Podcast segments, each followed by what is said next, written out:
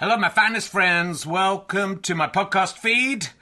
Powered by Acast Plus. Here's the joke from my son. What did the bum say to the other bum? That's a bummer. You know, not for everyone. Uh, so, uh, look, thanks to everyone who's come to see the previews of Can I Have My Ball Back? It's been going really, really well, and uh, really pleased with how the show's turning out. It's officially on tour now from Wednesday. I'll be at the Leicester Square Theatre. A couple of tickets left. Lots of press coming to that one. It'd be lovely to sell out, but there are a few other London gigs not selling as well. So if you're going to come to London, maybe look up those other London gigs. And then this week I'll be in St Albans on Thursday, Gloucester on Friday, Chorley on Saturday, which is sold out. You can join the waiting list. And Glasgow on Sunday, two shows. I think the earlier show is sold out. Check, check with the venue, but the later show has some availability. Come along if you can. If you enjoy these podcasts and like them being free, then the great way to pay me back is to buy a ticket to a show or buy a download or a book from gofasterstripe.com. But you could just keep listening for free as well. That pays me back also. So, you know, no no pressure. But I'd love to see you there. If you just know me from the podcast and don't know me as a stand up, I'm pretty good as a stand up. It's a good show. I think you're going to enjoy it. It's only made about seven men faint so far. So, you know, are you brave enough to take the challenge? Let's sit back, relax, and enjoy whichever podcast you're listening to now. Even when we're on a budget, we still deserve nice things. Quince is a place to scoop up stunning high end goods for 50 to 80% less than similar brands. They have buttery soft cashmere sweaters starting at $50, luxurious Italian leather bags, and so much more. Plus, Quince only works with factories that use safe, ethical, and responsible manufacturing. Get the high-end goods you'll love without the high price tag with Quince. Go to quince.com slash style for free shipping and 365-day returns. There's never been a faster or easier way to start your weight loss journey than with PlushCare. PlushCare accepts most insurance plans and gives you online access to board-certified physicians who can prescribe FDA-approved weight loss medications like Wegovy and Zepbound for those who qualify. Take charge of your health and speak with a board-certified physician about a weight loss plan that's right for you. Get started today at plushcare.com slash weight loss. That's plushcare.com slash weight loss. plushcare.com slash weight loss.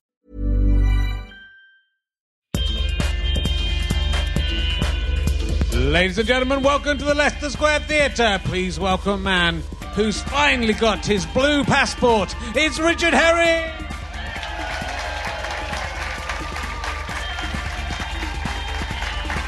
Thank you, my fan friends. Thank you very much. Uh, welcome. Thank you. Oh, wow, you're way better than last week's audience. So it's uh, much better, much better than them. Um, welcome to the show. Um, this is Richard Herring's Leicester Square Theatre podcast. It's the last show of this series. It's the last, last recording of 2022. People who are listening at home will be in the future in 2023. Imagine that. Wonder what terrible. Which, how many prime ministers they'll have had by then? What did, what did you say?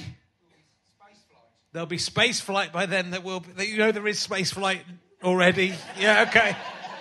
There will still be space flight in 2023. yeah, you did get excited, but it's nice. It's nice that you woke up from from being in 1952.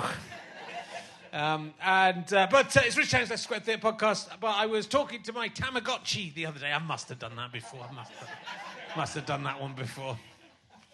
He calls it Rahalastape. Still alive, still alive. I've kept him alive. Uh, yeah, I got my finally got my uh, blue passport. That's what I voted for Brexit for. We can go back in the EU now. I just wanted my blue. It's arrived.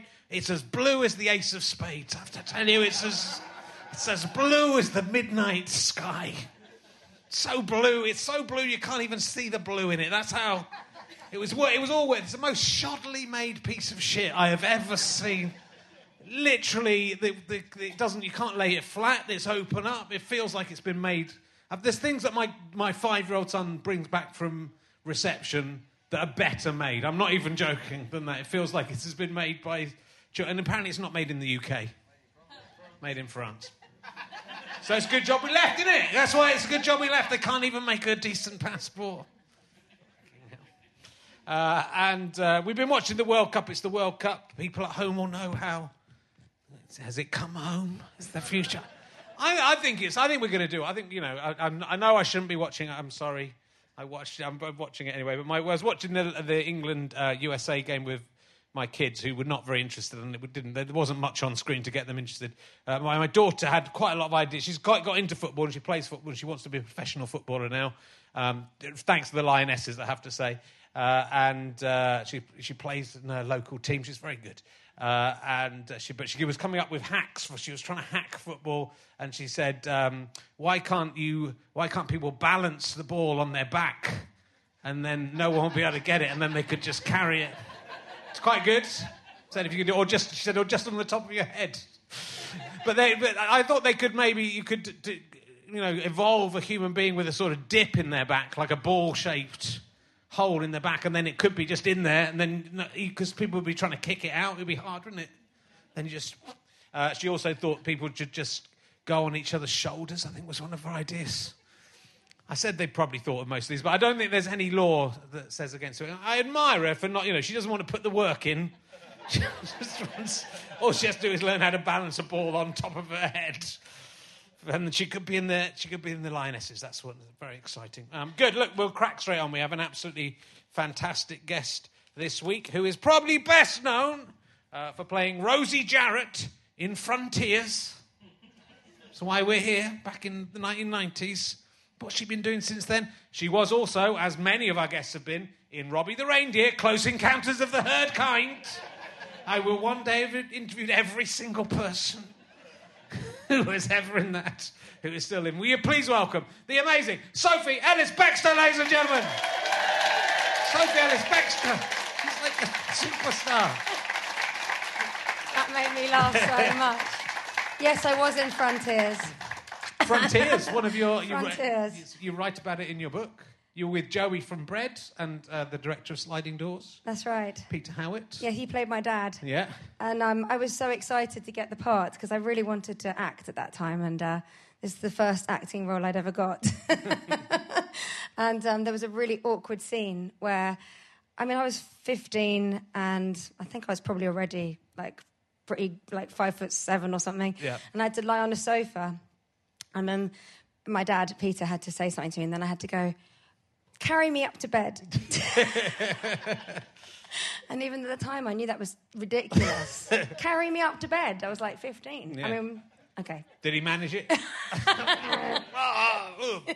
Yeah, I mean, my daughter's uh, seven, and uh, I think the days of carrying her up to bed are almost. I can get her up one flight of stairs. It's so true. My 10 year old, no, where could I pick him yeah, up? so that's a sad thing, though. There's so many sad, terrible things with having children. I know you've got so many children, but it's a sad day when you you don't, probably don't even know the last time you carried them upstairs, and then it's gone, isn't it? I did read an article about that once, actually, about like the last time that everything happens, because Yeah. we sp- speak so much about the first times. But then I think then you're busy doing whatever the new thing is, aren't you? It, like it's not like everything just sort of goes quieter and quieter. Like new things come in come in the scene, and no, I'd just like them to stay this age for, for good. yeah. Yeah, So what are they five and seven? five and seven. That Yeah. is, those are sweet ages.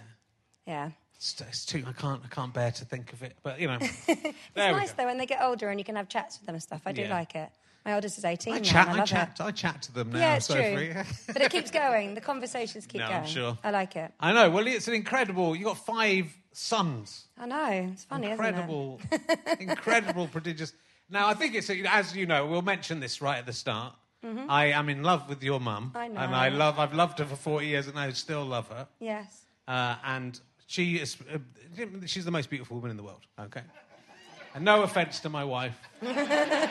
if if your mum wants to get together with me, just tell her Yeah. to give me a ring, and I'll divorce my wife and leave my kids, and I'll be right over. It's funny because my mum was going to come tonight, and the last minute she was like, actually, no. But then she's had, you know, she's had a daughter. I mean, more than one daughter. But Yeah. you, they, you, and then now hmm? you should have a daughter for the next generation. For the, Oh, I see. and you've had five boys, and I think you have to keep going. Denying. Until, you've got to keep going until you've produced the next generation's Janet Ellis. Okay. For the next generation, it has to be the next generation. so please keep going. All right. Um, but your dad directed That's Life. I'm more interested in that now. I Yeah, didn't, he real- I didn't realise.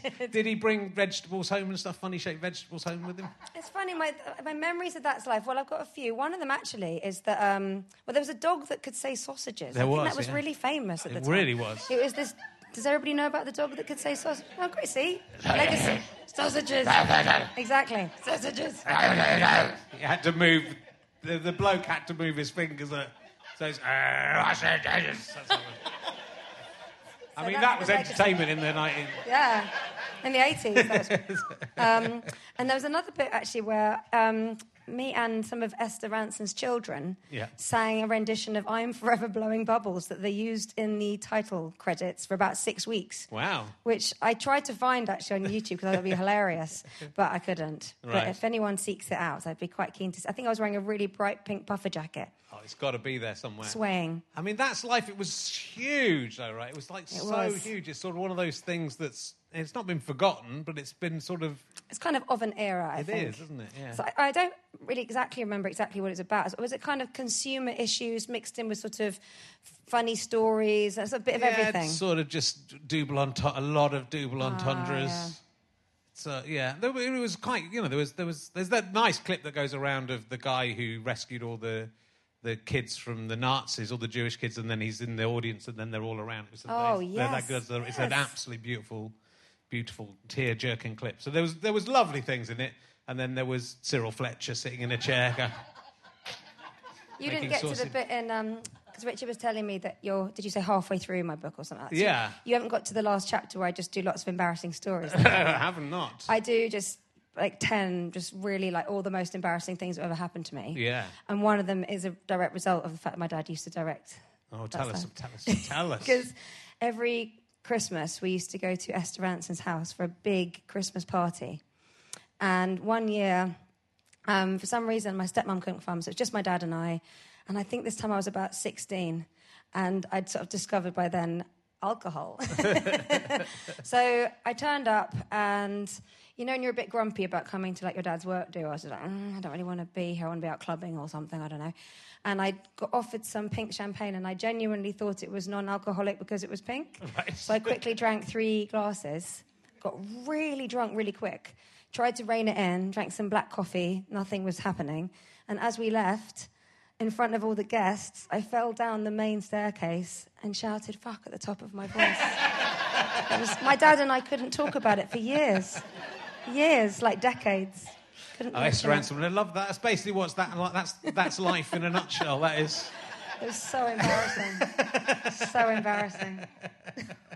So it was quite an interesting ch- childhood, and if you say in the book that you sort of felt you were.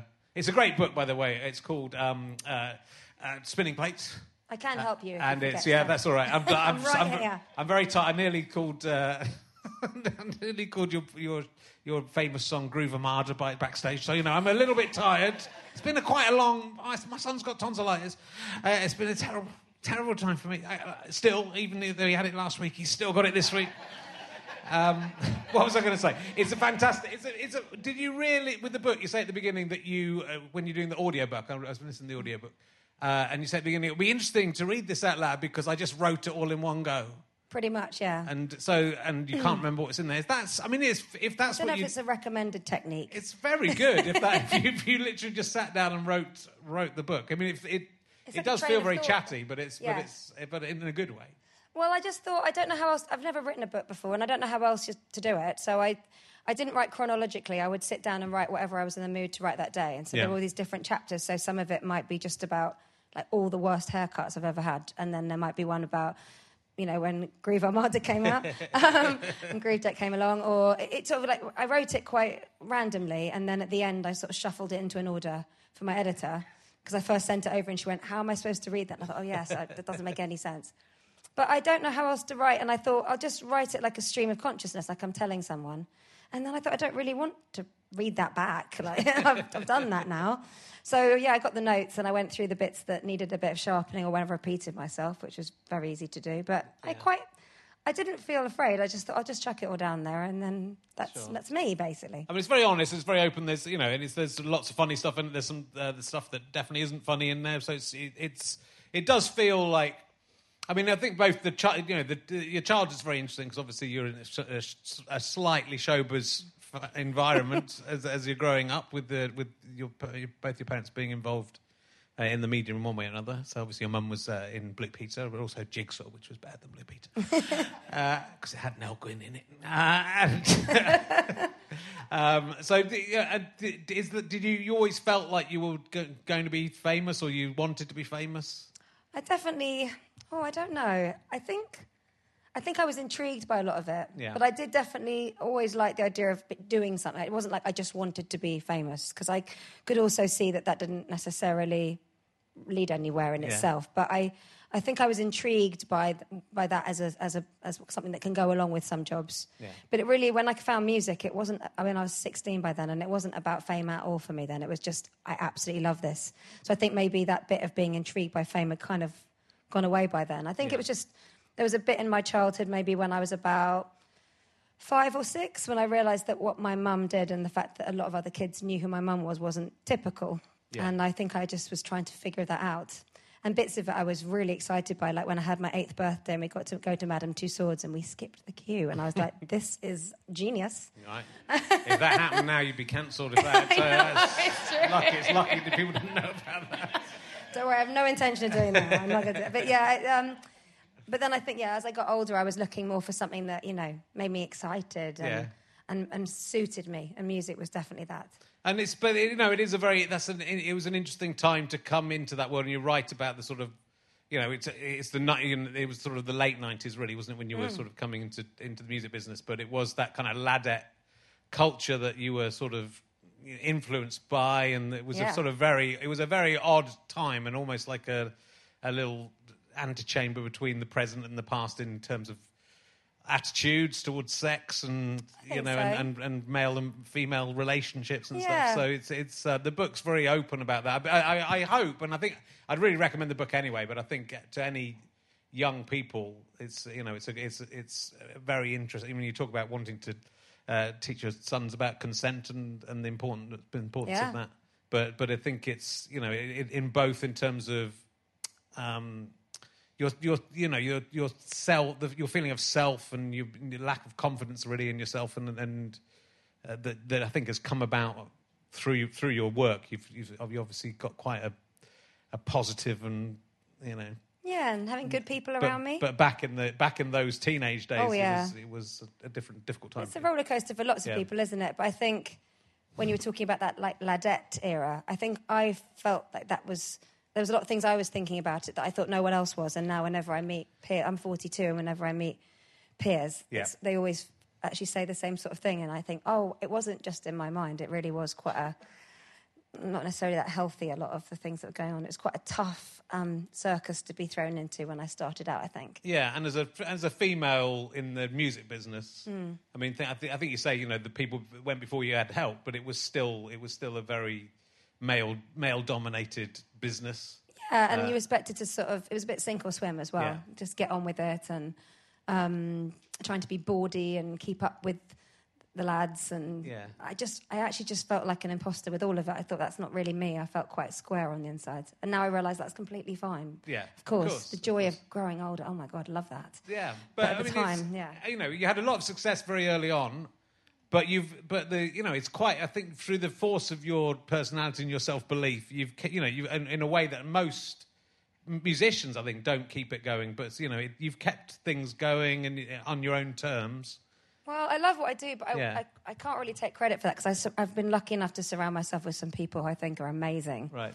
And um, I've always, I often feel like I'm the least talented person in the room, and I don't mean that in a self-effacing way. I mean it in the best way, where you're just with these people. You're like, God, they're amazing. They're so good at what they do, and it it makes you want to be better. And I think that's great. I fell on my feet with a few people early on with my solo career, Yeah. and it taught me the importance of those relationships actually. Because if you've got the good people around you, then you can always seek them out, can't you? Like they're like a, you know, a rock that you can cling to when everything else is a bit, you know, up and down. Like they're the good people, and if you stick with the good people, it tends to see you right. I think. Yeah, I think that's definitely true, but I think there there must be something about you because I think that that is driving it because you know not just in music, you know you've you've done in lots of I mean just uh, obviously more recently in lockdown the the kind of kitchen disco and uh, and and the, the podcast you're doing, which the book has come out of. Yeah. Uh, you know, it is. It's. It's. I'm not saying it's not. It's not like you're driven because it's. You are. You know, I think you've got your priorities all right, You- I thi- and I think that's why the kitchen disco thing works so well because it's you're a sort of international pop star, but it's you in your house with your kid with your kids running around just behaving like Yeah. everyone's kids do, isn't it? Absolutely, real life. And going back to you know keeping going, I think it, uh, with me, I never had a plan B. I don't think there's anything else I'm uh, qualified to do. It's- um, I really love what I do for a living, and I, I think, especially after the kitchen discos was about so many things. It was about uh, giving ourselves something to do. My husband Richard and I something to do when we were feeling, you know, the pressure and the heaviness of what was going on in the world. It was doing something a bit silly and fun. It's connecting with people and forming that community. But also, it reminded me how much I love music. Like, isn't music incredible? Even when we were not able to go anywhere, you could play a song and it could take you right back to some amazing memory. Like, I just love that about music. It's the cleverest thing ever. Uh, but you've you know out of lockdown, which obviously it was you know it was a bit of a phenomenon. But you've toured it, and Yeah. it's it, it- now we're back out of lockdown, so it's, I it's become like a, a, a big thing. Did you did you did you envisage it being more than just some messing around No way. you kidding me? I mean, the first one we did, I literally ended the first broadcast saying to Richard, I think that's my career over, you know? no, I thought I'd gone a little bit loopy, like very early on into this. Um, but I think, I mean, the kitchen disco being a, a live touring thing was part of something that halfway through, and probably a lot of people felt like this. You know, we had the first bits of lockdown, and you thought, oh, this is temporary. My life is on pause, and then as soon as we're allowed to, we'll go back to what we're doing. And then there came this turning point. You think, oh, hang on a minute, that's not quite how this is going to work. This is going on a lot longer than we expected, and it's going to be a thing we all have to. It's going to shape our lives a bit. You know, we've we've literally all had sort of gone on another fork. So I think taking it on the road was just a lovely thing to acknowledge that part of our lives, but also give it a really happy ending because then we got to actually see people and do those discos, but with a live audience, which is glorious. Yeah. But also, it's a little bit. Um, I mean, you know, if I'm not singing, I, I already was doing sort of disco and dance, and then if I'm not singing in my kitchen, then I'm basically just doing my day job anyway. So hopefully, like the singing and the touring was always going to happen again. But Sure. yeah, calling it kitchen disco has just meant it's an opportunity to have that lovely feeling with lots of people, and it's been the most amazing year taking it around the place. Oh, and Oh, brilliant. No, it's, it's, it's, it is so good that that's going. I mean, it's love that uh, again out of the book, but also clearly just from the longevity of the relationship that your relationship with your husband Richard is so lovely. Uh, and I think, I think that that's what's inspirational about it. I think you went through obviously some quite unpleasant experiences uh, and had a had a very unpleasant boyfriend before you met your, before you met Richard. Uh, and you know, just he seems like a very nice person, and you, and you seem to have got together, and it really works. And I think that's good to read about because I think again most people will have experienced something along those lines. Sure. Uh, and sometimes to- you don't actually think the happy ending's waiting for you, actually, when No. you're in a relationship that's not great, because that's the way you first learn how a, what a relationship's supposed to look like. And if it's not very healthy, you think, oh, this must be how it's supposed to be. And so when I got together with Richard and he was kind and supportive, it was like a revelation. Like, oh, I didn't actually believe that could really be how, how things could be. And yeah, we just have a lot of fun. And I, we were friends first, so I think, you know, we really like each other. Um, obviously, you know, sometimes we really drive each other crazy, but we have a lot of things that we love doing together, and we make sure we have lots of, we share a lot of what we get up to. Yeah. I think for us that's been really important. So he's in my band again now, and as well as his own band, The Feeling. But so we tour together, and we sort of have these little adventures in amongst all the stuff we're doing. It's fun.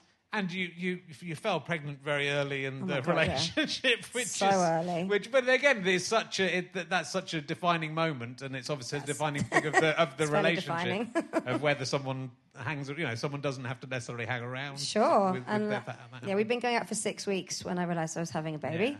Uh, and I always find it quite funny. People are like, oh, did you plan that? I'm like, no. But, um, but my mum um, gave a really lovely bit of advice to Richard and I. And she said, it might not be the right time and it might not be the right man, but it's the right baby. And I think that meant that we kind of felt like, okay, are we going to do this? Yes. So we, ha- we knew we were having a baby together. And then we kind of just let our relationship, we sort of continued like we were still early dating. So we didn't actually move in until two weeks before Sonny was born. And we would have these dates. And I don't know, I look back and it's all a bit funny, really. But it, but it was very um, formative for, for us. And actually, Sonny was born early. He was two months early. So when he was born, we'd only been a couple for eight months. So it was all quite quick. but he's know, 18 now, and it's, all, it- cool. it's also within show business, and an, eight, an 18 year marriage business. is is like a, a, a thousand year marriage to a normal person. So it's you know it's a it's a beautiful love story. I also found it very. I thought the the groove this this obviously Groovejet was like this big. Mo- you don't. The, the first thing I say, your first band was called the the Audience, which I don't really want to talk about much beyond. it's really confusing in the book, even though. What, calling it the audience? Well, because it's called the audience, and you keep saying I was in the audience. You go, what? Why were you in the you audience? You know what? I knew that was stupid at the time. yeah. I knew it, and but uh, you know there were like five of us, so I mean, it's, I love it because it's exactly like a sort of teenage. Hey, let's like we're the band, but let's call like we're all part of the. So we're not better than the audience. Let's call ourselves the audience. Won't it be confusing when we when we say No, the no, audience? It was worse we're- than that, Richard, because it was actually the audience spelled all one word. so people were like, Theoudience? I mean, it was just, it was stupid. I do think if you're going to call anything, it shouldn't really need like an explanation before you say the name or after, should it? No. It should just be. And um, I yeah, mean, even the though you explain, audience. even though you explain the book, when I listened to the audiobook every time it comes up, I was still confused. Oh, I'm confused. sorry, it's all right, no, it's good. sorry. And then it made me Maybe laugh every sung time. it. the audience, just something just to like jolt you out of that. No, it's good. It was it was it was it was funny. But it, the, the story of the of, of you, it's one of those. Uh, it's like a sliding doors moment, isn't it, with your dad, Peter Howitt? Um, the, you getting the the CD, uh, and Oh, because yeah. you, you you sort of saw yourself as an indie indie performer and weren't interested in in working with the, The dance music the at dance all. music. Yeah, because I think I mean now we're we're really used to the fact that people can, you know, hop between different genres. That's completely normal. But in the '90s, things were not this way. You know, you you nailed your colours to that mast, and I was very much an indie kid. You know, Melody Maker, NME every week. Knew all those bands. They were all over my wall in my bedroom. So when the audience, sorry, the band, Yeah. uh, split the audience when they split up. Um, yeah, I was I was high and dry, but the idea of moving into a different genre just wasn't in, in my head at all. Yeah. So when I was sent this instrumental track with a view to potentially singing um, on it, I was actually insulted. I was quite insulted. I'm an indie kid. Why on earth you sent me a dance track? And also that was like a different world, like the house scene. That was just breaking out into being more mainstream. That was still something that was mainly people going to Ibiza, and you know that was where it was. And um, so it was all a completely like new world opened up once I said, actually, you know what, I'm going to do this track because there's something about it I like, and I think maybe it's good for me to do something that's other, and it'll just be my own thing, and the music press on that side of it, where even though I've done it, I'll just go and do it for me. And then it just took me on this incredible ride, showing Yeah. me a whole whole new landscape. And you threw the CD, the bit in the book you talk about, you listened to Oh, the yeah. CD and you threw it across the room. 'cause I You weren't interested, and then found it later. Thought, oh, I'll have another listen. Well, it wasn't. I didn't remember what it was. It was blank. So I was tidying up, and I just found this CD. I'm like, "What's that?" And I put it in, and I thought, "Actually, there's something I quite like. Actually, Yeah. I like it." I mean, do you- do you- there's a there's in the Beatles story. There's this moment of where Paul McCartney, where they come back from Hamburg, and Paul McCartney goes back to his job, and then gets offered a promotion. But then the Beatles, the other Beatles, they haven't performed together a bit, and they say we're doing a thing, we're doing a lunchtime show at the Cavern, but you'll have to quit your job to come and do it.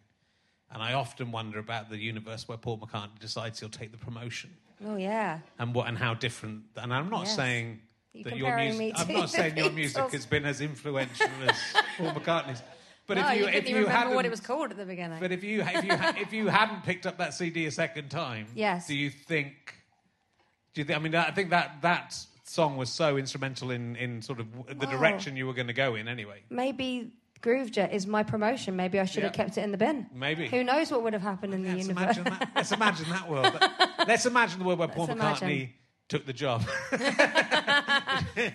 I'm, I'm absolutely fascinated But by no, things you like think, that. yeah, you do have like moments that are really pivotal, Yeah. and um, yeah, every everything changed with that song. So it's it's the song that taught me the most, and before it was even a hit, actually, before it even did well, um, it was already really significant to me because it was about a change in my mindset as well of just thinking, actually, I'm the person who's making the rules here. So if I want to do that song, I can completely do that song, and just having this adventurous way from things, and like when the song came out, my manager at the time said, "Oh, I wish you all the best, but I can't manage you anymore." So actually, when it charted, I didn't have a manager, I didn't have a record label, so it was kind of crazy and really stressful, but also really exciting because it was just brilliant to be doing something again and had this momentum and to think, And you- oh, what you, next? You sort of had a, a chart battle against Posh Spice. yes. It's so funny to think of that now. yeah, that was crazy intense. Wow. So basically, Victoria Beckham was the last of the Spice Girls to release a solo single, and all of the others had had number ones. So there was a lot of pressure on Victoria to have a number one with this song called Out of Your Mind that she did with um, Dane Bowers. yes. Yes. And you beat her. Well, the song did better, yeah. Yeah. But it was really crazy, actually, um, because uh, the song all in all week in the midweeks was behind um, her song. Oh, it's the True Steppers. That's right, True Steppers and Dane Bowers who did the song with. And all week we were behind them, and it was getting closer and closer till on the last midweek there was only 500 sales between them being number one and um, Spiller and I at number two. And then it went quiet on the Saturday, and I thought, oh, maybe I should just pop to Woolworths and buy it. What if there's only one single in it, and it was, and I'm the one? And I thought, no, I can't do it. I've never bought my own music. I'm not going to start now. And I went home, and then the next day we'd sold twenty thousand more copies on that Saturday, which is bonkers. And it was really exciting. And because I'd come from a band that had been dropped and you know being high and dry, I just really tried to take everything in because I knew at the time like that it was that doesn't happen very often in anyone's life. So I was like, okay, try and remember it all.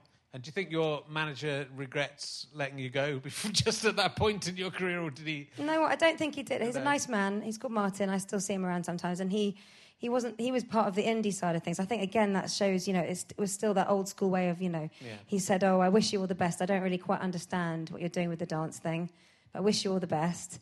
And he said, "And one bit of advice: don't. Um, you're going to get offers to go and sing in lots of clubs up and down the UK. Don't do it because it's a bit of a. You'll get stuck there and you won't be able to emerge." And and I was like, yeah. And then as soon as I got these offers, I was like, hell yes. I sang at literally all of those clubs. I was like, so happy to be working. I just thought, yeah, I'm gonna. I don't care if I get like, yes, count me in. So for a driving around. You were driving around the country, just doing like ten minute spots in clubs, and then doing Yeah. another club. And The quickest in and out was 11 minutes from pulling up to singing and then coming out. Because obviously I only had Groovejet anyway. Yeah. And so I'd go into these clubs and they were like, I don't know, called things like Equinox. And I'd have to wait in the manager's office before they call me out into the main club. So you'd get there and it'd be like one in the morning and coming through the walls. And there'd be like some like page three calendar on the wall and bright lighting. And I was like, oh man. And then you get pulled out and they'd often not know who I was. So I'd either get introduced to Spiller or they'd say, like one night they said, Sarah Alabaster. and I was like, whatever, sing Groovejet, thank you. Back in the car. would people like blow? Did that blow people's minds that you were actually turning up in clubs? No, no, no, because that was that's very much the thing. You know, if Right. you've got like a, a house hit, then I used to see other singers doing the same thing. It was a circuit, you know, they, all these. Um, a lot of female singers would be backstage, and then they'd go out, and some of them were singing on maybe two or three really big songs, like Yeah. songs you know, you know, things that were all over the radio. Um, and yeah, I was just really grateful. I mean, I'd really come from thinking that was the end of my singing career, so to be back working was awesome. Yeah. Yeah, I was 21 then.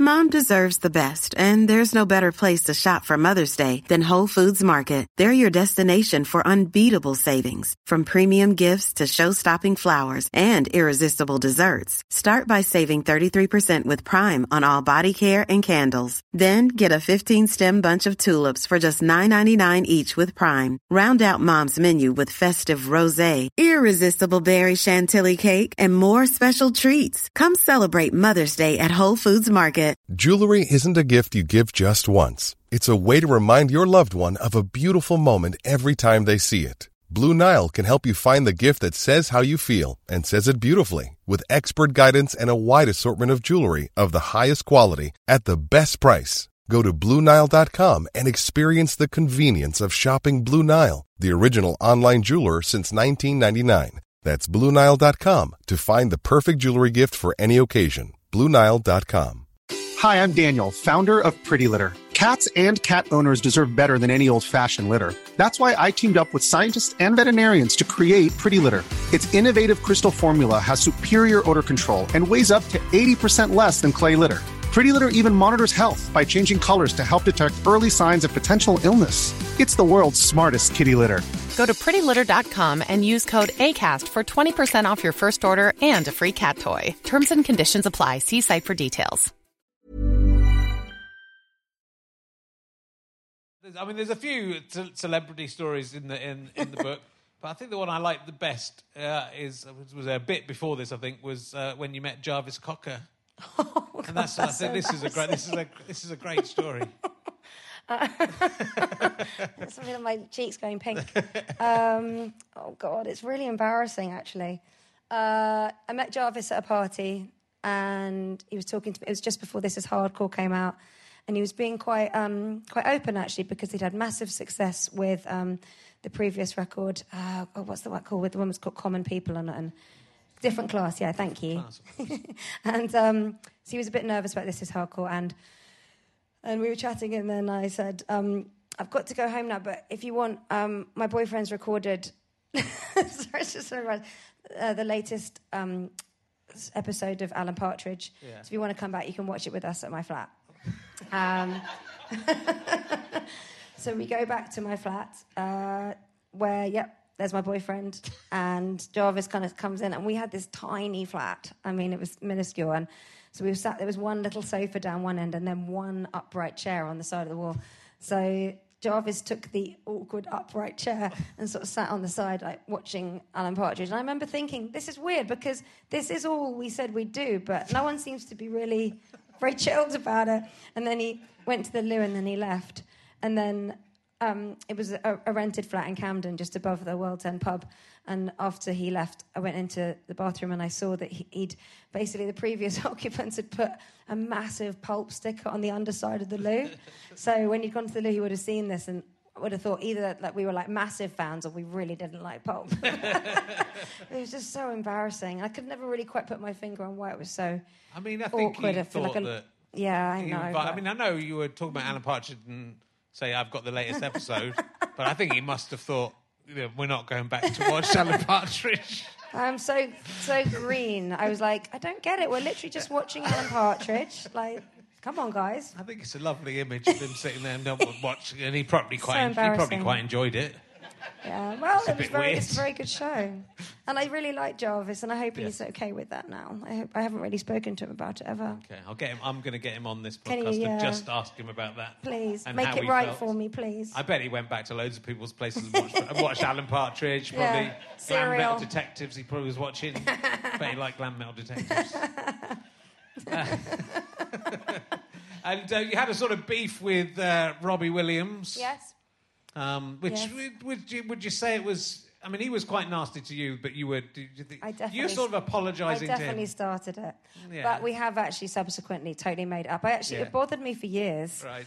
Uh, but yes, when I was uh, again in the audience, uh, we were offered a support slot with Robbie, and I didn't want to do that because I was, you know, such a. I came from such a music fan side of the tracks that to me, if you had a band support another band or artist, whatever. I thought that that meant like thumbs up both ways. You know, if you support someone, that means I think this person's great. I've got all their records, and I didn't feel that way about Robbie. It wasn't he wasn't someone I supported. I didn't you know play, play his music. So um, stupidly, the interband discussion about it went public, and I wasn't very nice about him on TV, and he saw it and it upset him. And it, honestly, it did bother me for years because I, I, that's just not how I would handle anything now. I would never talk about someone like that. I think I thought I was being quite clever. He was such a massive star, and the idea I thought there's no way he's going to see little old me, and so I felt like like it was quite clever being really mean about someone really successful. So yeah, it bothered me for years, and I wrote in this letter, and I was just like, "Look, you don't have to do anything. This is not on you to forgive me, but I just want you to know that that is really not how I am, and I'm I'm raising my kids to be kind, and I don't. I would be horrified if they did something like that. So." I'm really sorry. And actually, he wrote back to me really quickly and was completely lovely. He's, And I really feel very differently about that. But you know, you say some stupid stuff when you're young, don't you? You just come out with You do, but you know, bollocks. it's, that's what this, you know, that's what this interesting about the book because you're so, you, you know, you're so young and you're very, you're, you're naive Mm. and trusting and uh, you know, and uh, it's, you know, it's heartbreaking, but it, but it also is just so, uni- I think it's a sort of not universal, but everyone will have been through similar things on on some level. so. Certainly, I think I hope the so, guys. And so I think it's really great for you to write about it. And I think it's, you know, it's, and, and the, the personal stuff in there that I think is, is really important to write about because it's, it's also, I think, experiences that, you know, that are, you know, that aren't the, the big, big, oh, this massively terrible thing happened to you, but it's still terrible things happening to you on, on a level that probably happened to a lot of people. Well, I also think, what's the point of writing a book if you're not going to talk about stuff Sure. that's happened to you? I just couldn't. It'd just be so, you know. It play, I didn't want to play it safe. And anyway, that's not. Again, that's a nice thing about getting older. You just. I don't really feel like I've got anything to hide anymore. Really. No. it's good, you know, but it's but it's interesting. You, you know, you were you were were just a you know you when you're talking about this Robbie Williams thing, you were like a teenager. You were just sort of Yeah, yeah. basically just a kid. Yeah, I was 18. Yeah. Yeah. So Yeah. it's you know it's absolutely you know, Still living in the Alan Partridge flat. yeah. And he's, but he wasn't a teen. He was rude about you as well. So I hope he apologised, even even He if you started it. Yeah, yeah. He was like, "Oh my god, why is that bothering you? Like, don't worry about it." It was the '90s. We are all horrible about everybody. Yeah. Nah. It was a ho- it was a really Not my style. It was a horrible decade. I, think, I. I was right in the middle of it, and it was uh, it was a horrible, horrible decade. So it's nice to see that spelt out. Um, but you've recently we'll move, we'll move on to the uh, uh, other other endeavours, uh, and uh, I've, I'm quite interested on your uh, your. Um, Wikipedia page. You you do mention an audition you did in the book as well, but it's it says that you auditioned for Moulin Rouge, but Well, yeah, um, I did meet with Baz Luhrmann Yeah. and sang him a song and had a chat about. It. He was talking to lots and lots of different singers at Yeah. the time. Um, I think he wasn't really quite sure who his Satine, I think the name of Yeah. the characters would be, but I really liked him actually. We spent about an hour together, and um, I just enjoyed having the experience of it because I'd loved Strictly Ballroom, and I was yeah happy to chat to him. It was fun. and you you auditioned for to be a Bond girl, Oh, I did, yeah. That was really fun. I learned how to do a bit of fencing. right? I had to fire a gun. It was all. A, I had to go to yeah Pinewood and, and do a proper um, screen test, which I found really exciting. Although also a little bit embarrassing because I done. So I think that was maybe like um, the third callback or something. Right. I think I'd got down to the last three, and um, they had this scene they wanted me to do, but I had to. They wanted me to look like I was naked, so I had to buy like nude color underwear. Honestly, it was mortifying. And the guy that I did the scene with, really lovely actor called Colin Salmon, but then I ended up knowing him. He's like um, Dan from The Feeling, Richard's band. He's like his neighbour, and we met. And um, he's, he said to me, I said, "Oh, we did that um, casting together," and he went. Yes, and I just want you to know I didn't say any of the things. And I said, sorry, what? And he went, nothing. so whatever it was, he said, apparently he didn't say. But yeah, it was probably just that I wasn't very good. I. Oh, I bet. Well, not if you got to. The th- it's, it's sort of interesting to get that close. Would you? you would you have liked to do? I mean, I know you have done some other acting as well, but would you? Would you? Is that like a? Is it something you want to return to? Because it obviously was a first. It was your Yeah, first Rose, I indication. mean, I peaked with Rose You, Garrett. you certainly did. I mean, that's the thing. People would always be up to comparing you to that role, exactly. and I'm saying, why isn't she being carried up to bed by um, someone who's not big enough to carry her? it's true. Um, I don't know. I think uh, my thing with acting is I think uh, you have. I, I wouldn't want to be. I'd want to be in something that would be flipping awesome, whether I'm in it or not, so that it's you know no pressure on me. Yeah. Um, and I think as well with the Bond thing, it was interesting actually. I, I actually didn't really want to do it, and I remember lying awake in bed after I'd done the casting and thinking, if they offer it to me, I'm going to have to say yes because you don't really turn that down. But I don't really feel like in my heart that that's exactly what I want to do next. Yeah. So I think um, I, I feel like the right thing at the right time, maybe. But um, Which Bond was it? Would it have been? This was Die Another Day. Right. Yeah. Um, so Rosamund Pike was Yeah. the part that, yeah, Okay, who's yeah. obviously amazing. Uh, but I don't know. I, it's definitely not the thing. I think I, ever since I I started singing when I was 16, I didn't really think that much about acting again after that, really. It's definitely music is. But were you? Okay. Have you you've been in Neighbours? Have you been? Were you in Neighbours? Yes. So you I that's. a- played myself. I mean, um, that's that's bigger than Bond, really. Especially You know now- what? I was just like, that's that's cool. Come on, and being in What neighbours, did- like what- what did like you have to little do? me is like whoop. Um, well, it was a, a fascinating scene. Yeah. Uh, Gemma Donovan's character is by the by the riverside and by the Thames because it was all they shot the whole thing in in London. Oh, Okay. And she finds a diary that she thinks is her, I think it's either hers or her mum's diary, but no, it's mine. And then we end up having a whole chat, a little confessional chat. It's just a passing thing. We're just two strangers that meet, Okay. but it's a little moment we share together. I saw one where they had the the other bloke from um, uh, the Pet Shop Boys, the Chris from the Pet Shop Boys. Have you seen that? Chris Lowe. Well, he's in He's- Neighbours. he was in Neighbours. There's a scene where I didn't know that. where he drives into Ramsay Street and two of the old ladies are talking, and then he goes. I mean, he's driven into a cul-de-sac, and he goes, "Oh, do you know where the, studio is?" And they go, "Yeah, it's like a mile down that the road over there." He goes, "Oh, thanks," and then he says, "I think he says it's the Pet Shop Boys," and then one of the younger characters comes and goes, "Oh, is that the Pet Shop Boys?" Oh, and he drives away. It's fucking the weirdest thing I've ever seen. That's amazing. I mean, why is he driven into a cul-de-sac when he's looking for a studio? There's something weird going on with Chris Lowe.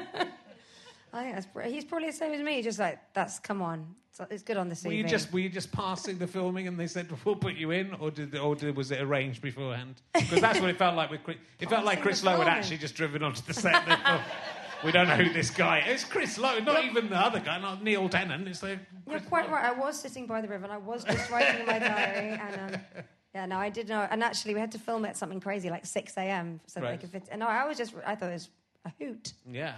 And Game of Thrones. Yeah. How did you get into Game of Thrones? I don't remember you in Game of Thrones. No, and you wouldn't be able to spot me. I, Richard and I are both in the fight scene that was in episode three in the final season. okay.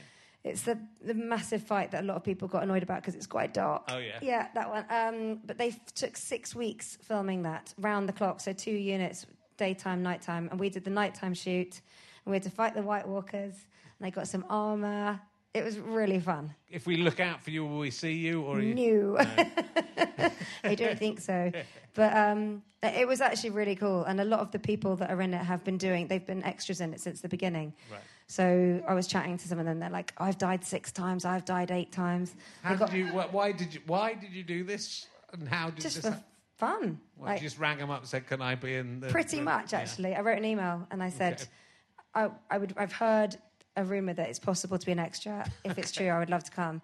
And actually, I think because they've been filming this very long fight scene, I think they basically felt like they had to um, keep it a bit stimulating for, for the cast, and so they were had different people every night. So I think the night before had been a chess champion, the next night was going to be some American football player.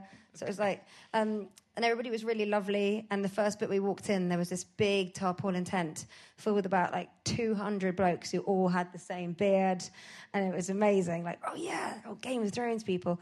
Although I did feel like a little bit of a wally because we were really excited to be there, but I'd just done a little gig the night before, or maybe two days before, for this luggage company called Tumi. Make very nice but quite posh luggage, and it, we'd been given these amazing like little monogram pull-alongs. And I walked into this tarpaulin tent with my little monogram pull-along, and I was like, I feel like such a prat right now. but it was really fun. I'd like to, a little bit of mud on my face, Yeah. killed the, yeah, a bit of dragon glass. Come on. Don't seem very impressed, by had I'm fun. just uh, sort of bamboozled, You're but baffled. it's. Uh, You're baffled by I, me. I, you know, if I, I'd wish I'd known it was an option, but I don't think they would have let me. in. I, I like, I like the bit in the book where you persuade Richard to give up golf. Oh, because yeah. you don't like God. That was that, that's quite. I mean, it's quite Conniving? sneaky. You, yeah, conniving, sneaky. Mm, I know. So he got into golf. Yeah. You did not approve of him getting into No. golf. I mean, he's here. I feel very sorry for you, Richard. No, he loved don't. golf. He had all the gear. Yeah. He looked great with his monogram tops on. No, I don't. Come on, In golf his is- 20s. It's so unsexy. It is pretty unsexy. I was like, I'm not having this. So for his 30th birthday, got him five flying lessons. And I was like, I wrote in the card, golf is really unsexy. So if you've got to be spending time away from me, at least make it something sexy. so flying was it. And then I put the golf clubs in the attic myself. This is how you keep a marriage going for all this time in show business.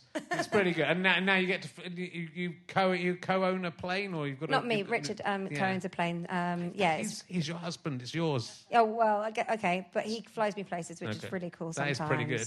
Yeah, it is really fun. Blimey, that is that's proper show business. That is proper show It business. is showbiz. Let me ask you some emergency questions while there's still time. Emergency questions. Yeah, well, this is what this is what they're called. This is just this. Oh, okay. You know those stupid questions I was asking you backstage. Oh, I like them. Uh, there, I'll ask you some more. Go I'm for it. Go. I'm going to go from early on. Uh, have you ever seen a ghost? No. No. Do you believe in ghosts, guys? No, they're not. They're not Me real. neither.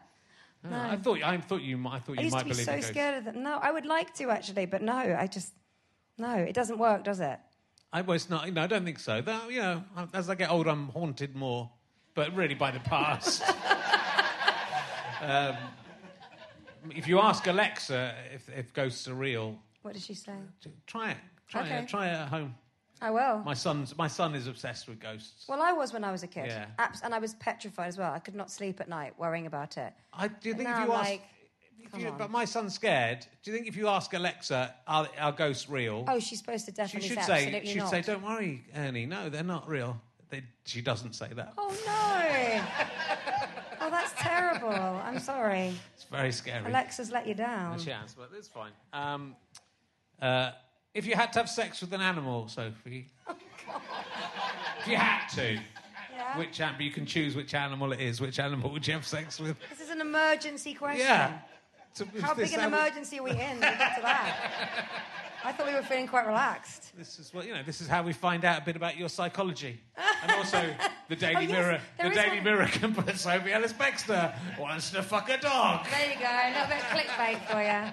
There is one of those things, isn't there, where it's like, what's your favourite colour? What's your favourite Yeah. animal? Oh, you want to have sex with like a three legged yellow cat or oh, something. Oh, yeah, So there you go, I'll have a three legged yellow a cat. three-legged yellow yeah. cat. Wow, that is going to be quite a pull quote for the, for the Daily. Wait, thank, just thank me, David. Just link to the podcast. All right, uh, th- look, this is uh, ha- if um, if you were, could go into a chrysalis like a caterpillar, Yeah. and change and you dissolve because that's what happens to caterpillars. But then you turn in, turn into something, but you can turn into anything you want to. What would you emerge from the chrysalis as? Oh, the pressure, because I'm so literal, all I can think is butterfly. Wow, Like- that is, that's pretty good. no, okay, okay. It could be anything. but a Um, butterfly's nice. Well, maybe I could just go for someone living a really different life. Yeah, Just, you you know, be a little boy growing up, you know, on like an island somewhere on the other side of, you know, the world. Yeah, you Yeah. can be that if you want. Just do, so- yeah, thanks. You'd like to turn into a little boy, Yeah. what, in Fiji or Yeah. Australia? Just me and my three legged yellow cat. Okay Some good. Uh, and if you could, um, if all the world's museum and art galleries got together, which they might do by the sound of Mm-hmm. your life, because you've already been in Game of Thrones, just to say, I want to be in Game of Thrones, and I am. Um, and they said, We love your work. We love Murder on the Dance Floor so much. We'd like to give you one item from all the uh, any of the museum or art gallery in the world for you to keep. What would you like to have? oh, really? Yeah, which what? That is cool. Yeah, what would you like? Oh, wow. I mean, there's so many things that would be really beautiful, but actually, the thing that's really popped into my head is that um, amazing painting of the um, Lady Jane Grey in the National Gallery, Oh, which yeah. I don't know if, I mean, it's an unusual one to want to look at every day, It is, but, but I do nice one. love the painting. What do you love? We were it? talking about it the other day, so that's probably why it's fresh in my mind. Okay. You must know the one I'm talking about, do you? Where I think it was painted in the late 1800s. Right. But it's of um, yeah the 11 day queen. So she's only 16 and she's got her blindfold on, and there's the guy waiting with the axe, and she's trying to find the block. And it's but it's Oh, it's yes. really huge, and it's quite it's one of those paintings you can really stare at for a long time. And as I, said, I was having a chat about it the other day, so I think that's why it's fresh in my mind. If I had it on the wall, really, people were like, "Whoa, bold choice." Um, but I just think that it'd be nice to have a bit of art that you can keep seeing new things in every Yeah. time you look at it. So let's go big. No one's chosen that before. I'm not surprised. really. a teenage girl about to be Teenage girls about to be killed. I mean, you know, it's. it's it's- Yeah. That's Don't what, analyse that, what is what is life if that is not life? That's what life is. Uh, so tell us about your podcast. So your podcast is is also called Spinning Plates, and Mm. how did how did that come? When did you start that? How did it come about? What? what's well, unlike you, I have a baby podcast, so it's Yes. been going two years. And they're all conversations with working women who happen to be mothers. And that's kind of the icebreaker. So we sort of speak about how motherhood has affected them and affected their work. I find whenever I talk to my girlfriends or even women I've just met, the conversation always goes around to uh, whether or not you have kids, and then normally a conversation about how it works with, you know, doing your job and raising the kids. And I just find it always interesting, actually. So I've spoken to women from all different walks of life, from like the doctor who helped develop the um, vaccine for um, COVID through to um, Gina Miller, who took the government to court. I've spoken to ex prime ministers. I've spoken to Spice Girls. Like, I just really enjoy it. Yeah. All the conversations are interesting. Um, and like you, you know, you just have to actually really want to do it with a podcast, don't you? Yeah. It's like has to come from a, a, a passion, I think. Otherwise, it'll just stop. So Yeah. I, yeah. But I haven't done as many as you. You've done like over 400. I've done about 80. Yeah, within two years, that's pretty good. Well, I do really like it. I do. Yeah. And I love the conversations. And I think I started it just before what turned out to be lockdown.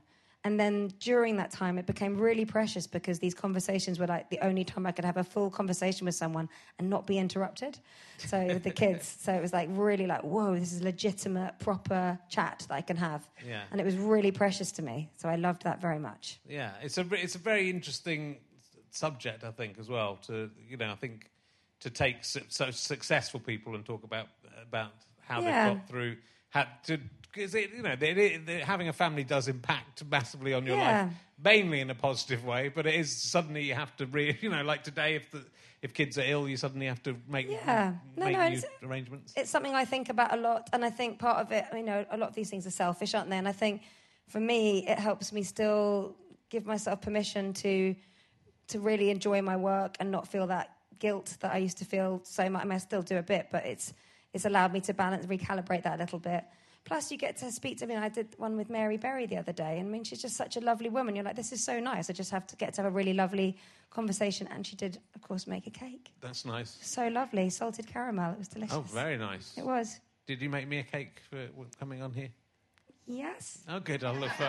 I left it in the cloakroom. Oh, I left it at home. Oh, I'm so no, sorry. No, no, never mind. I'm trying to, trying to watch my weight anyway. I'm, I'm failing. And you, do, you, do you book it all yours? Do you, do you, book the guest yourself? We were talking about this, but a little Yeah. bit on stage.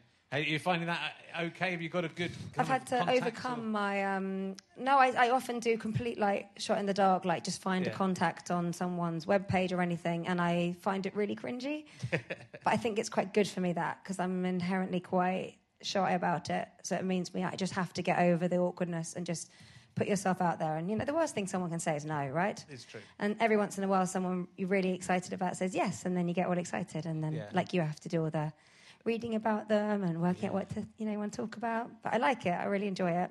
Yeah. I mean, you in the book you do talk about being quite shy and like socially. Uh, that uh, again, Richard's brought you out of your shell, your shell a little bit, but Mm. in, in it's kind of interesting. You would think you would be a very outgoing sort of party animal kind of person from the looking. impression I give? I think you would think that from well, just because you're a pop star. I think, Yeah. But it's quite. I mean, I think that's the appeal, isn't it, of of, of the stuff you've been doing recently? Is that it's on the one hand you are this uh, pop star, and you know that that's a very high status and mysterious thing, and and yet you're you're sort of allowing people into your real work, showing the real you as well. Yeah, and I think also that that whole mystique about that became. It's lovely to, you know, if you want to be someone that lives this life of mystery and you've got your stage persona and you know, private life. I, I get that completely. And I think I did that for quite a long time, and then, and then I realised that wasn't really.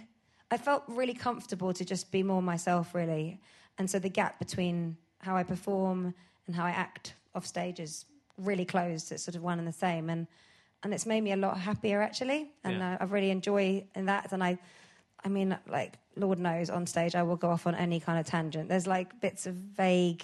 I mean, I can call it stand up, but I don't know if it's actually all always funny. But I just go off on these little like wandering up and down, telling my little jokes. Yeah. But um, I think I'm just a lot more at peace with that. Really, that little voice in me, you know, that used to do the kind of critique of what I was up to while I was on stage has got a bit quieter. So Yeah.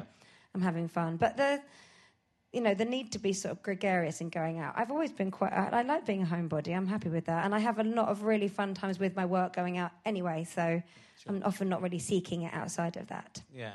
I get my Um, quota. It does feel like you know there, there's a journey here, and, and you know and it feels like you're a very centered and sorted person. Certainly now, it feels like you've. I hope You, you, so. so you talk about your goal being to be unapologetic, which I think is a. Yeah, wouldn't that be cool? It is a. It's a great. Yeah, I you- always find do, that so ad- admirable in people. Do you, do you think you're getting there? I mean, not being unap- unapologetic isn't like It not apologising for things you've done wrong. No, no, it doesn't mean being apo- rude either. No. It just means being yourself, I think, and Yeah. not feeling like you need to sort of tread round things to just make yourself feel like you're making decisions you like. But um, I think a lot of it as well comes from really good role models. I mean, in this chat, I feel all roads eventually go back to my mother, and uh, she has she is an amazing role model, and so I, I I'm she's always come across as someone who seems really happy. She's pragmatic. It doesn't mean you don't feel all the sad stuff and the big stuff, but I think she's done a good job of teaching my sister and I, my brother, like how to kind of find that balance, hopefully. But Yeah. also, it's counsel, isn't it? You've always got people in your life that provide you counsel. So if you are feeling a bit wobbly or worried, you've always got people to talk to, and Richard, of course, Yeah. and the kids actually too. Yeah, Yeah. It's it's it's really inspiring, and I think it is. You know, I hope that. I mean, you're doing so many different things. It is it's really interesting, and I think just in terms, of, even as a musician, but I think especially as a female singer from the '90s, to still be like to be producing stuff and and making your own direction and making your own work. Now, still, it's kind of quite unusual. I mean, there's Oh, I'm really flipping lucky, definitely. I mean, I really do appreciate the fact that I still get to do the thing I love. Like, yeah, but I think yeah. it's you. You know, I think I think it's it's down to your my little tenacious, plucky I, spirit. I think it is. It's it's but it's taking a hint. it's it's very uh, you know I think it's an, it's a it's a very inspiring story, and I think it just does show if you if you keep going and you keep finding. You, you know, you, and you've you've adapted, and you know you've done things like Strictly, obviously, which then is another Oh, yeah. Mm-hmm. another world, and you are opening yourself up to yeah, to all sorts Paso. Dobles. Yes. well, and but it's a you know it's a bit that's a big thing to do, isn't it? In terms of again putting yourself out there. Yeah, like definitely like the most terrifying thing I've ever done. Yeah. Hundred percent. Yeah, lots of fun, but also like a lot of out of body experiences when you're about to do a cha cha and like live telly, like what? but yeah, there I was. You, uh, you don't seem to rate yourself as a dancer uh, from in the book in in your in, when you look back at Mm. your videos and things like that. I don't think my technical, uh, you know, dancing is that all that, but I do love a dance. And actually, Yeah. when I did, I did a dance-a-thon last year where I had to dance for 24 hours for children in need, and um, and really near the end, um, I was someone had come on stage to come and see me, and I was getting a bit delirious by then, and I was like saying, "Oh, I know I'm I'm not really a very good dancer," and he said something like. No, but you look like someone I would like to go dancing with, and I thought, oh, actually, that's really sweet. I thought I'll take that if I can have that, you know, that rapport with the audience when I'm doing a gig. Like that's lovely. I'd, I'd much rather that than being an amazing dancer. Just someone you feel you can dance with. That's nice. It's a, it's a very nice thing to say, and I'm sure it's true. Oh, and also, I mean, I was just listening. I was listening when I was driving. Yeah. And there's so many things I want to ask you that have fallen out of my head because I'm, I'm so old and ridiculous. But your was your music the first music ever on an iPod? Yes, Groove That's Jet. insane. That's pretty insane, isn't it? So it? that And was yeah. the first track ever put on. An Yeah, when iPod, they eh? had the prototype iPod, they used GrooveJet as the first thing to test if it was working with like Steve Jobs there and everything. Wow. My little voice popping out. That's that's literally the coolest thing I've done according to my kids. Like I can't top that. I mean, it's oh, it's a good trivia question, but it's also that is that's that's it's sort of like going to the moon. You're, you're sort of like the Neil Armstrong of our generation. I, I think of it that way too. I'm glad you said it, not me, but I think of it that way too. Um, so what can we? So we can carry the podcast. It's well worth uh, buying the book. Get the audiobook, but do remember each time she says the audience, she's Yeah. not. Sometimes she's talking about the audience, but sometimes she isn't talking about God, the I'm audience. sorry, guys. Um, Yeah. It's not your fault. It's the person who named the band. uh, therefore, uh, and the kitchen disco tour is it still is it ongoing? Is is it going to go forever? Well, we did it all with the festival. Yes, we'll do more, and I think Yeah. we might do another tour next year. Actually, Right. A Christmas kitchen disco tour. Yeah. Have some Christmas songs in there. and you're tour, and you've got it's, it's your new album. Yeah, coming out in spring. Oh my gosh, I can't wait. Actually, I That's started doing that before lockdown, so yes. I think it's the seventh. Yeah. Yes, yes. Let's say seven. Yeah, I'm pretty sure. Yeah, no, it is. And are you going to be on Neighbours when it comes back? I'll be driving into that cul-de-sac. Like, where do I go? I Yeah. think they should, let's try and get. If you can email people who get on TV shows, why don't you email neighbours and say, I just want to recreate the Chris Lowe scene exactly, Yes. but with me as Sophie Ellis Bextor. Yep, I'm going to do that. And then they can go, didn't that other guy come in here? Why? They should signpost the. Um, we, can, we can work on it together. Um, look, it's so, it's so lovely to meet you properly. Uh, and thank you very much for coming on the podcast. Do listen to Sophie's podcast. Ladies and gentlemen, the amazing Sophie Ellis Bextor! you Sarah so. Alabaster! Thank you, Richard. You have been listening to RHLSTP with me, Richard Herring, and my guest, Sophie Ellis Bextor. Thank you to Scant Regard, who do the music for these titles. That I'm indebted to my producer, Ben Walker. I'm also indebted to Chris Evans, not that one, and everyone he knows, especially his family, who seem to do all the work for him now. He's a sort of feudal lord, employing them all to do his dirty work for him. Thank you to the Leicester Square Theatre for having us for this fantastic run. We're back here from January to March, so do come and see us. Uh, this is a Sky Potato Fuzz and GoFasterStripe.com production. Thank you for listening. Goodbye.